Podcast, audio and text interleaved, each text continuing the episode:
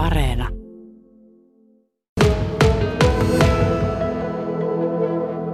Kataisen Harri, joka on eläinten kouluttaja ja ohjelmoija, tuumasi, että toi somen algoritmi oikeastaan kouluttaa meitä ihan samalla tavalla kuin eläinten kouluttaja kouluttaa vaikka kanaa. Miten se on Harri? Miten kanaa koulutetaan? Kanaa koulutetaan sillä tavalla, että tehdään siitä ensin riippuvainen kouluttajasta ja, ja pystytään sitä kautta tarjoamaan joku semmoinen resurssi, joka kana haluaa ja tässä tapauksessa se on sitten ruoka. Ja sitten me lähdetään muokkaamaan sen kanan mieltymyksiä siihen suuntaan sen ruoan avulla, kun kouluttaja haluaa. Mm-hmm. Ja kana kouluttuu, ohjelmoituu. Kyllä, kana kouluttuu ja ohjelmoituu. Että meillä esimerkiksi 2018 tammikuun alussa niin tehtiin Ylen kanssa kiva spotti, kun oli presidentinvaalit tulossa ja pistettiin pöydälle presidenttiehdokkaat siihen ja sitten kana piti käydä sieltä ennustamassa, että kuka, kuka mahdollisesti olisi tämä. Ja koska mä sitten itse niin kannatin Pekka Haavistoa, niin mä sitten vähän manipuloin tätä minun vaalitulosta ja koulutin sen kanan valitsemaan aina Pekan sieltä. Ja se oli meistä hirveän hauskaa. Mutta sitten josta jälkeenpäin, kun tätä USA presidentinvaalivyyhtiä sitten purettiin, niin tajuttiin, että vitsi, mehän oltiin aika lähellä sitä totuutta. Ohjelmoiko toi sosiaalinen media sun mielestä nyt ihmisiä? Ja millä tavalla se tapahtuu? Kyllä sosiaalinen media ohjelmoi ihmisiä. Että jos mietitään sen liiketoimintamalleja, niin sen tarkoitus on myydä myydä tuota, semmoinen asteittainen pieni muutos meissä ihmisissä jonkun kaupallisen intressin haluamaan suuntaan. Ja se käyttää siihen ihan samoja behavioristisia psykologian keinoja kuin mitä me käytetään sitten eläimien kanssa. Ja sen lisäksi heillä on vielä tukku muita hyviä keinoja. Harri Katainen on siis ohjelmoija ja eläinten kouluttaja. Kuinka paljon nämä on ihan sama asia? Kyllä niissä on paljon samaa, että loppupelissä tietokoneohjelman niin siitä käs, käytetään sellaista käsitettä kuin algoritmi. Niin elämä on myös jossain määrin algoritmi. Jos puhutaan vapaasta tahdosta, niin meistä voi ehkä tuntua siltä, että me valitaan vapaasta tahdostamme asioita. Noin suuressa mittakaavassa me toistetaan kyllä muiden ihmis- tai yksilöiden kanssa samoja käyttäytymismalleja. Ja lopulta on aika mielenkiintoista muuten ajatella, että omakin päivä, että kuinka rutiininomaisesti päivä meneekään.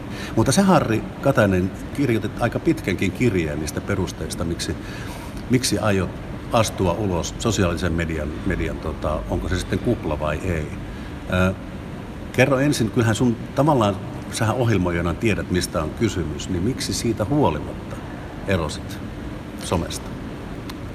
No sanotaan näin, että jos joku osaisi hakkeroida kanan mieltä laillisin keinoin ja ansaita siitä muutaman miljardin itselleen, niin kukapa ei tekisi niin. Ja sama tekee sitten niin kuin, tavallaan tuo sosiaalinen meille. Ja mä huomasin ne vaikutukset itsessäni. Millä tavalla?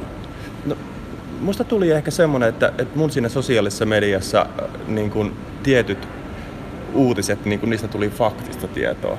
Ja sitten jos niin katsoi sen kupla ulkopuolelta, niin huomasi, että on niin muitakin mielipiteitä. Eli se niin kuin, pyrki niin kuin, tavallaan pistää mut semmoisen tiettyyn informaatiokuplaan. Ja mä lähdin siihen itse mukaan, koska mä en ollut niin fiksu siinä kohtaa niin kuin kiistämään sitä tietoa. Ja, ja se muokkasi mun mielipiteitä ja tunteita niiden mielipiteiden takana. Ja kun mä sitten tutustuin tähän liiketoimintamalliin, jota nämä sosiaalisen median yhtiöt käyttää, niin sieltä paljastui semmoisia asioita, että mun oli kyllä oikeastaan ainut vaihtoehto, että mä lähdin heti pois. Mitä sulle paljastui? Pystyykö sen kuinka lyhyesti avaamaan? Äh, siellä on semmoisia oppivia algoritmeja, joiden ainut niin kuin, päämäärä on tehdä omistajille mahdollisimman paljon rahaa. Et ne ei ota tavallaan semmoista eettistä moraalikeskustelua siihen mukaan, koska se raha on niin kuin, ainut se pyrkimys siinä. Ja sen sivutuotteena sitten mulle tuli esimerkiksi pahaa mieltä. Et mä koin olevani suorastaan idiootti siellä, siellä sosiaalisessa mediassa. Ja, Inhottava peilikin toisaalta. No, to, niinpä, niinpä. mutta se kärjesti musta semmoisia niin ominaisuuksia, jotka ei saanut parhaita puolia musta esiin. Varmaan niin kuin, ehkä, ehkä niin kuin nämä eläintenkouluttajien mua niin siis kiinnostaa eläinten hyvinvointi paljon. Niin se osaa se algoritmi kivasti heittää semmoisia videoita, jossa eläimiä kohdellaan huonosti, jolloin mä provosoiduin ja sitouduin entistä enemmän sen so- sovelluksen käyttäjäksi. On olemassa toinen liiketoiminta, joka käyttää asiakkaista nimitystä käyttäjä, ja se on huumebisnes. Niin jos lähdetään siitä, että, että me ollaan käyttäjiä, niin kuka on asiakas? Hmm. Hyvä kysymys, onko sulla vastaus? Kyllä, se on itse asiassa Piilaakso keksi näille algoritmeille niin nimityksen ja he antoi sille nimen sumuutin, joka on sinun uskomuksesi, mukautetaan ulkopuolisten intressien noudattamiseen. Ja nämä ulkopuoliset intressit ovat niitä asiakkaita. Siis ihmisiä, jotka haluavat muuttaa sinua niin pienin asteen johonkin tiettyyn suuntaan, että sä et itse huomaa itsessäsi sitä muutosta. Ja on niitä asiakkaita. Meillä on muuten tällä hetkellä kolme puhelinta. Yksi puhelin, jolla tätä juttua tehdään tässä nyt suorana, ja sitten meillä on molemmilla kännykät pöydällä. Tämä kännykkä opettaa meitä. Tämä on se meidän, meidän tota, tota, kouluttaja, meidän ihmisten kouluttaja. On huomattu, että ihmiset tapailevat tuota puhelinta, vaikka se ei hälytäkään. Eli aivot ovat tottuneet keskeytyksiin. Ja me tarvitaan tuota puhelinta koko ajan, vaikkei siellä mitään tapahdu. Miten tämä on mahdollista? Miksi me toimimme näin? Puhelin on tehnyt meistä riippuvaisia itsestään. Että, että mun mielestä itse asiassa koko sana puhelin on vähän vanha aikana, että ehkä somelin olisi niinku sopivampi tähän, niin. tähän hetkeen. Mutta tosiaan ennen sitä käytettiin tämmöisen foneettiseen kommunikaation kahden ihmisen välillä, mutta nykyään kukaan ei edes soita. Lähetetään tekstiviestejä, pistetään WhatsAppille tai Messengerille viestejä, mutta soittaminen on jäänyt vähemmälle.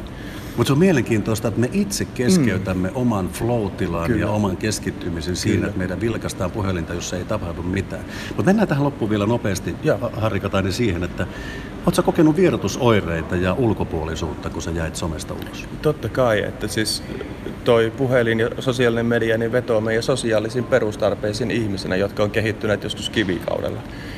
Ja nyt mä jään niistä kaikista paitsi ja kyllä mun niin kuin sosiaalisen median ystävät ovat ihmetelleet sitä, että mä sieltä yhtäkkiä hävisin, varsinkin kun olin niin aktiivinen siellä. Et totta kai mä siitä, siitä kärsin. Ja sitten jos puhutaan vielä niistä asioista tunteiden takana, niin, niin se dopamiini, jota mä aina olen saanut siitä, kun mun postaus on niin kuin mennyt läpi ja saanut paljon huomiota, mä jään siitä nyt paitsi. Ja mä huomaan olevani siitä riippuvainen. Pystyykö olemaan somen ulkopuolella tästä eteenpäin vai oliko tämä tämmöinen pieni taukko? Kyllä mä oon tehnyt päätöksen jäädä sieltä pois. Että, että jos puhutaan riippuvuudesta, niin riippuvuus aiheuttaa ongelmia, joita paitakseen pakenee sinne riippuvuuteen, niin kyllä mä huomaan tämän, tämän Kelan niin itsessäni, että, että niin kuin haluan ehdottomasti pois siitä. Luuppi on valmis. Kyllä. Tämmöisiä me pohditaan täällä Kuopiossa näin, näin lauantaina aamukahvin seurassa. Tästä on hyvä lähteä. Aivot on taas virkeitä ja yritetään pitää katse pois tuosta puhelimen näyttöruudulta. Siinä onkin tekemistä.